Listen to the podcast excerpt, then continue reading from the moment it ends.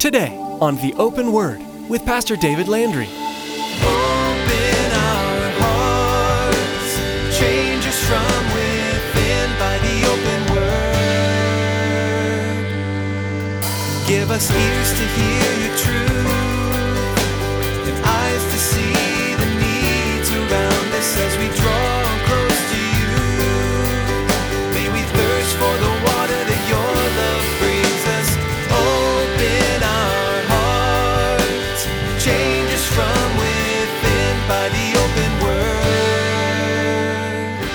It has to be that inward working of the Holy Spirit within a man to bring a man to that point of regeneration, of repentance, and that full acceptance of the truth. Again, the slick presentations, the mood lighting, the music, they, they may move our, our emotions, but that only lasts for a short while. Intellectual understanding may, may cause us to have uh, uh, uh, head knowledge, but it does nothing to really change the heart. So, just the clarity of all the facts and all the details gives you great understanding, but it does not change the heart. Today, Pastor David teaches that a clear presentation of the facts of the gospel message doesn't change lives. It needs to be a work on the inside that person by the Holy Spirit. You need to come to a place of repentance and full acceptance of the truth. You have the head knowledge, but you need a heart change. God knew we needed a Savior, so He sent His Son Jesus to die for everyone's sin. The Holy Spirit is the one who will change your heart from the inside out. Will you let Him? And here's Pastor David in the book of Acts, chapters 3 and 4, as he begins his message, The Power of the Message.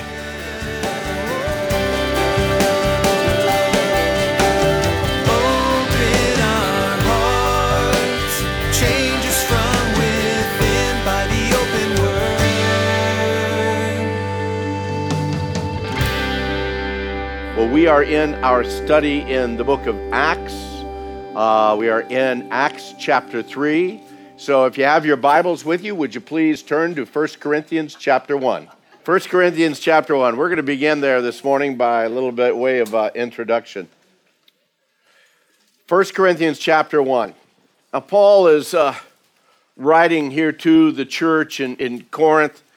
And one of the things that we see in this whole section of his writings, before this and after this, Paul really downplays, uh, again, his, his, his own role in the ministry. And at, at the same time, downplaying his role, but he's exalting the power of the message. And we need to understand that as we look at what we're going to see this morning through all, even once we get into Acts. Here in 1 Corinthians chapter 1, look with me down in verse 18. I'm just going to read a small portion of the passage there. In verse 18, Paul says, For the message of the cross is foolishness to those who are perishing. I find it pretty unique this morning that our, our psalm this morning, uh, again, the fool uh, said in his heart that there is no God. The, the whole idea, that didn't, we didn't plan that. That's just how the Lord orchestrated it. The message of the cross is foolishness to those who are perishing, but to us who are being saved, it is the power of God. For it is written, I will destroy the wisdom of the wise and bring to nothing the understanding of the prudent. Where is the wise? Where is the scribe? Where is the disputer of this age? Has not God made foolish the wisdom of this world? For since in the wisdom of God, the world through wisdom did not know God, it pleased God that through the foolishness of the message preached to save those who believe. For Jews request a sign, the Greeks seek after wisdom, but we preach Christ crucified. And to the Jews, it's a stumbling block, and to the Greeks, it's foolishness. But to those who are called, both Jews and Greeks, Christ, the power of God and the wisdom of God. The foolishness of the message preached, God used to save those who believe. If we had time to look at this entire passage, both before it and, and after it, uh, we'd see really that, that, that Paul, I believe, is making a couple of things very clear for us. First of all, the world does not receive the message of the cross by and large, because to them it's foolish. Now, this was true in the first century, and you know what? It's still true 2,000 years later. The message of the cross is just foolishness to the common man, to the world itself. The second thing that we see, and I know we didn't get into that passage, but what we would see if we got into chapter 2 is that Paul speaks of the fact that he didn't come with eloquence here to speak in, in Corinth. As a matter of fact, he tells them there in chapter 2, down in verses 4 and 5, he says, I came in the demonstration of the Spirit and of power, that your faith should not be in the wisdom of man, but in the power of God. Now, beloved, the important thing that, that I'm trying to drive home and that I'm hoping that, that you'll grasp this morning is that the power of the message of the cross comes from the work and the power of the Holy Spirit. And as we're going through the, the book of Acts here, we're going to see that demonstrated over and over again. And that's why you and I need to continually understand how utterly and completely dependent we are upon that empowering work and that infilling work of the Holy Spirit within our lives and in every aspect of our lives. We need to understand that, that slick presentations of the gospel message, that doesn't change lives. It's the Spirit of God that changes lives. Mood lighting and, and, and just the right music, that doesn't change lives. It's the Spirit of God that changes lives. And even, you need to understand this, even a clear and distinct presentation of the facts of the gospel message doesn't persuade lives. It has to be that inward working of the Holy Spirit within a man to bring a man to that point of regeneration, of repentance, and that full acceptance of the truth. Again, the slick presentations, the mood lighting, the music, they, they may move our, our emotions, but that only lasts for a short while. Intellectual understanding may, may cause us to have uh, a, a head knowledge, but it does nothing to really change the heart. So, just the clarity of all the facts and all the details gives you great understanding, but it does not change the heart a man might give that mental assent to the truth, but the soul's eternal destiny isn't changed. It's only changed with that initial wooing, drawing work of the Holy Spirit, then that conviction work of the Holy Spirit. And it's from that drawing power of the Holy Spirit where we're able to come to a fully, to be able to fully accept the message of the gospel, not just with head knowledge, but to the very core of who we are. And that message brings us to the understanding of the greatness of our need and also the power of the cross to meet that great need. And it's only when we surrender our lives fully to that great plan of God, and only then will our lives be really and truly changed by that life transforming power of the Holy Spirit, both for right now as we're living day to day, as well as for all eternity. Now, with that truth in mind, and, and with drawing on that, that, that convicting work of the Holy Spirit, we're going to see in the New Testament that when the gospel is presented, particularly to a, a Jewish audience, and I find it absolutely fascinating. As I, have seen this as we're looking through the, the book of Acts. When it's presented to a Jewish audience, a lot of times we find whoever is presenting it, whether it be Peter or Paul or whomever it might be, they tie in the history of Israel the message of the prophets and the move of God down through the ages. That's part of an understanding for them to know what the gospel message is all about. And it, again, it speaks about the fact that, uh, that our faith in Christ, our, our, our belief in Christ, is not based on one singular event that took place on a hillside outside of Jerusalem, or even the, the crucifixion and the resurrection. That's, that's not the totality of the gospel message. Our faith is actually built upon the fulfillment of the promises, of the prophecies, of that covenantal relationship down through the millennia.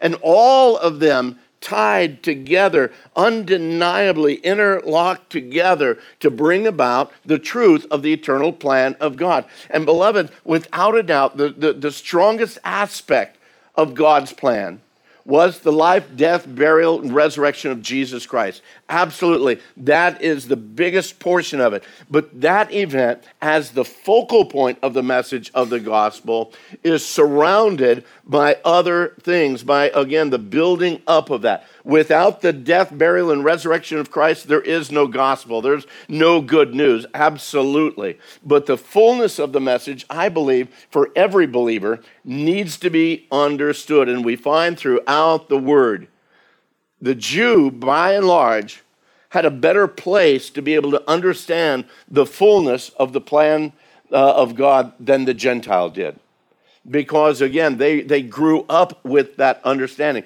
And even as the apostle paul tells us in romans chapter 9 he tells us that it's the jew to whom pertain the adoption the glory the covenants the giving of all of the law the service of god and the promises of whom the jew of whom are the fathers and from whom according to the flesh christ came who is over all, the eternally blessed God.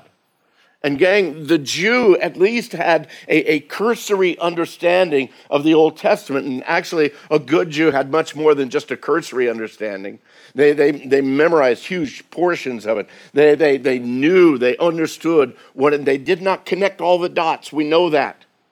But they had a good understanding of it. But when you get to the Gentile, the Gentile didn't have any clue. They, they grew up in a pagan background. They had no clue of the promises of God. They had no clue of the prophecies. They, had, they just, they were clueless. And so we see again the, the gospel message coming in different ways to different ones. And beloved, that is the reason, because the Gentile by and large has no clue, that's one of the reasons why we here at this church feel it's so important to teach both the Old Testament and the New. You need the Old Testament. You need an understanding of the Old Testament in order that you can actually comprehend the fullness of the truth that's in the New Testament. You miss out on so much of that truth that's in the New Testament if you don't at least have some knowledge of the Old. That's why it's so important that we have both Old and New. Now, with that in mind, that's the introduction. Let's stand for the closing prayer. No. Now turn to Acts chapter 3, if you would. Acts chapter 3. Now, last week, as, as we were going through this portion of Scripture, we talked about Peter and John going up to the temple, seeing the, the lame man there begging, asking for alms, and again, how the Lord used them at that point in time. As, as Peter and John walked by, they stopped, the, uh, and Peter tells him, Look at us. And so he gave attention to them. And then Peter, with great boldness of spirit, says, Silver and gold I do not have but what I do have, I give to you. In the name of Jesus of Na- Jesus Christ of Nazareth, rise up and walk. And he took him by the right hand and lifted him up, and immediately the lame man's feet and his ankle bones received strength. We, we spoke about that again last week. We spoke about also the fact that, uh, that excited the people there on the temple compound so much that they wanted to hear more. And so Peter had the opportunity to be able to share the gospel message to this other vast multitude of people there on the temple compound. We also read last week how, in the midst of that message, pretty much near the end of it, suddenly they got arrested and were put in jail overnight. And again, uh, the, the, the, the, the focus of the reality of the healing, the actions of, of both the men and the, the people there in, in the temple, all of that taking place is what we looked at last week. So we're going to pick it up here in Acts chapter 3. We're going to begin in verse 11. A little bit of an overlay here just to catch everybody up to speed. So, Acts chapter 3, verse 11 says, Now as the lame man who was healed held on to Peter and John, all the people ran together to them in the porch, which is called Solomon's, greatly amazed. So when Peter saw it, he responded to the people Men of Israel, why do you marvel at this? Or why look so intently at us, as though by our own power or godliness we've made this man walk? The God of Abraham, Isaac, and Jacob, the God of our fathers, glorified his servant Jesus, whom you delivered up and denied in the presence of Pilate when he was determined to let him go.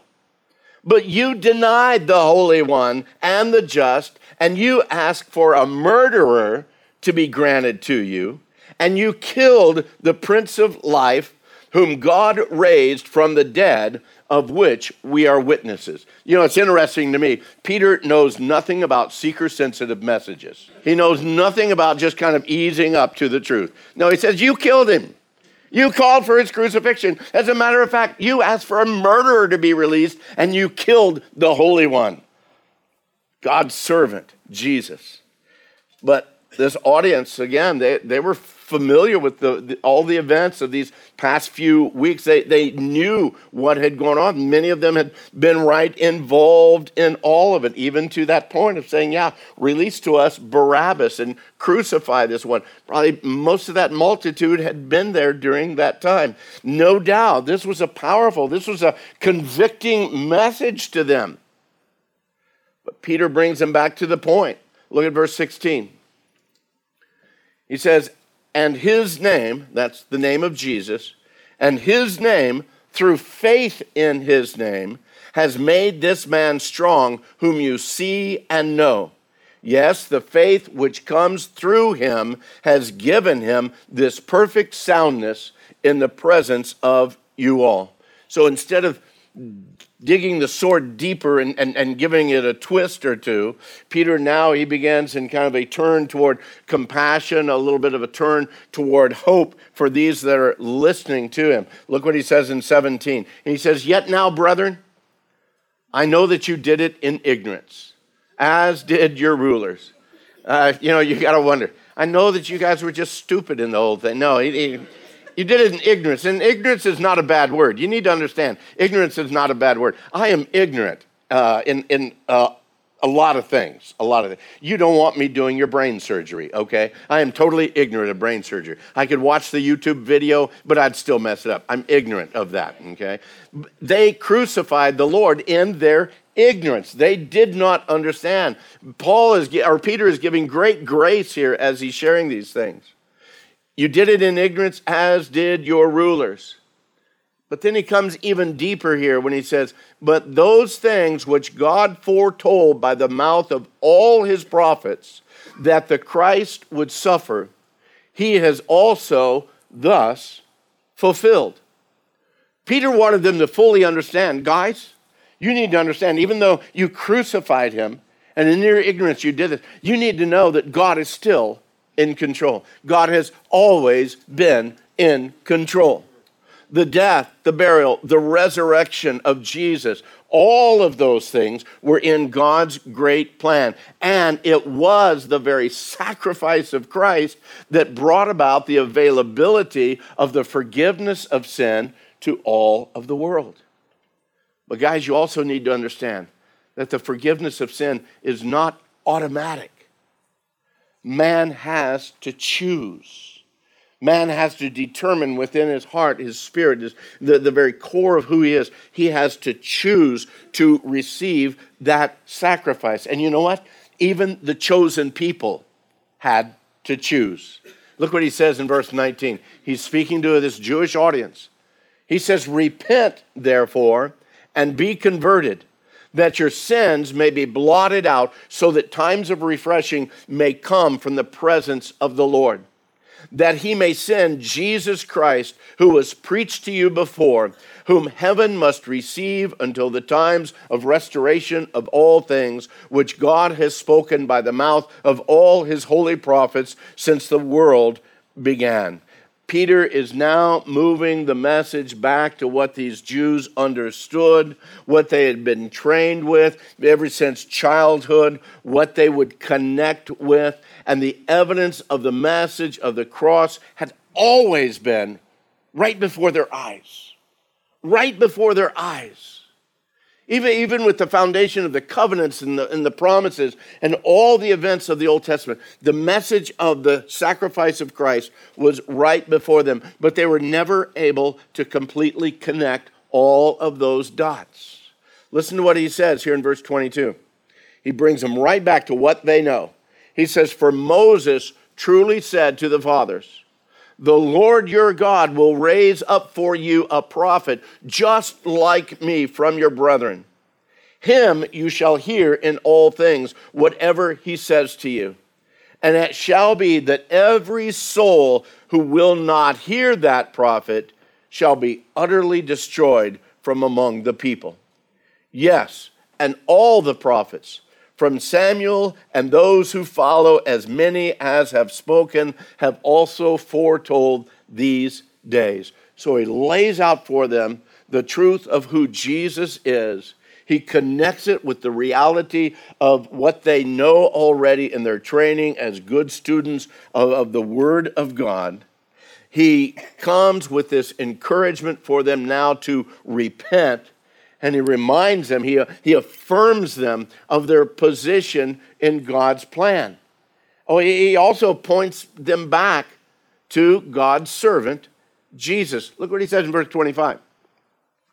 You, speaking to the crowd of Jews, you are sons of the prophets, and, and you are sons of the covenant which God made with our fathers, saying to Abraham, and in your seed all the families of the earth shall be blessed.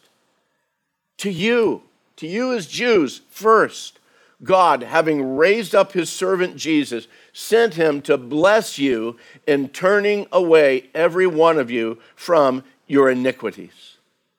I believe that at that point in time, as Peter was sharing this, that would have probably been the altar call right there, if they did altar calls back then or at least a time of, of making a decision. What are you going to do with that truth that's been given to you? Paul had gotten to that point of his message, but then right at that time, we're going to see the enemy breaks in and he tries to destroy the plan and the purpose of God. You need to understand this too, gang.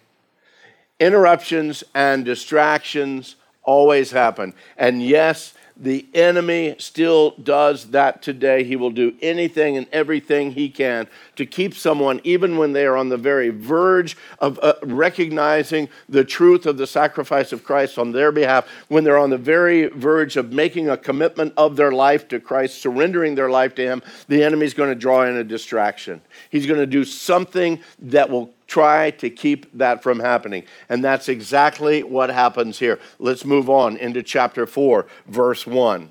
Now, as they spoke to the people, as Peter and John are speaking to the people, the priest and the captain of the temple and the Sadducees came upon them being greatly disturbed that they taught the people and preached in Jesus the resurrection from the dead. You see, the Sadducees, they didn't believe in the resurrection, they didn't believe in angels, they didn't believe in much spiritual life at all. And here, uh, Peter is speaking about the resurrection, and man, they said, No, we can't have that. We're going to get rid of them.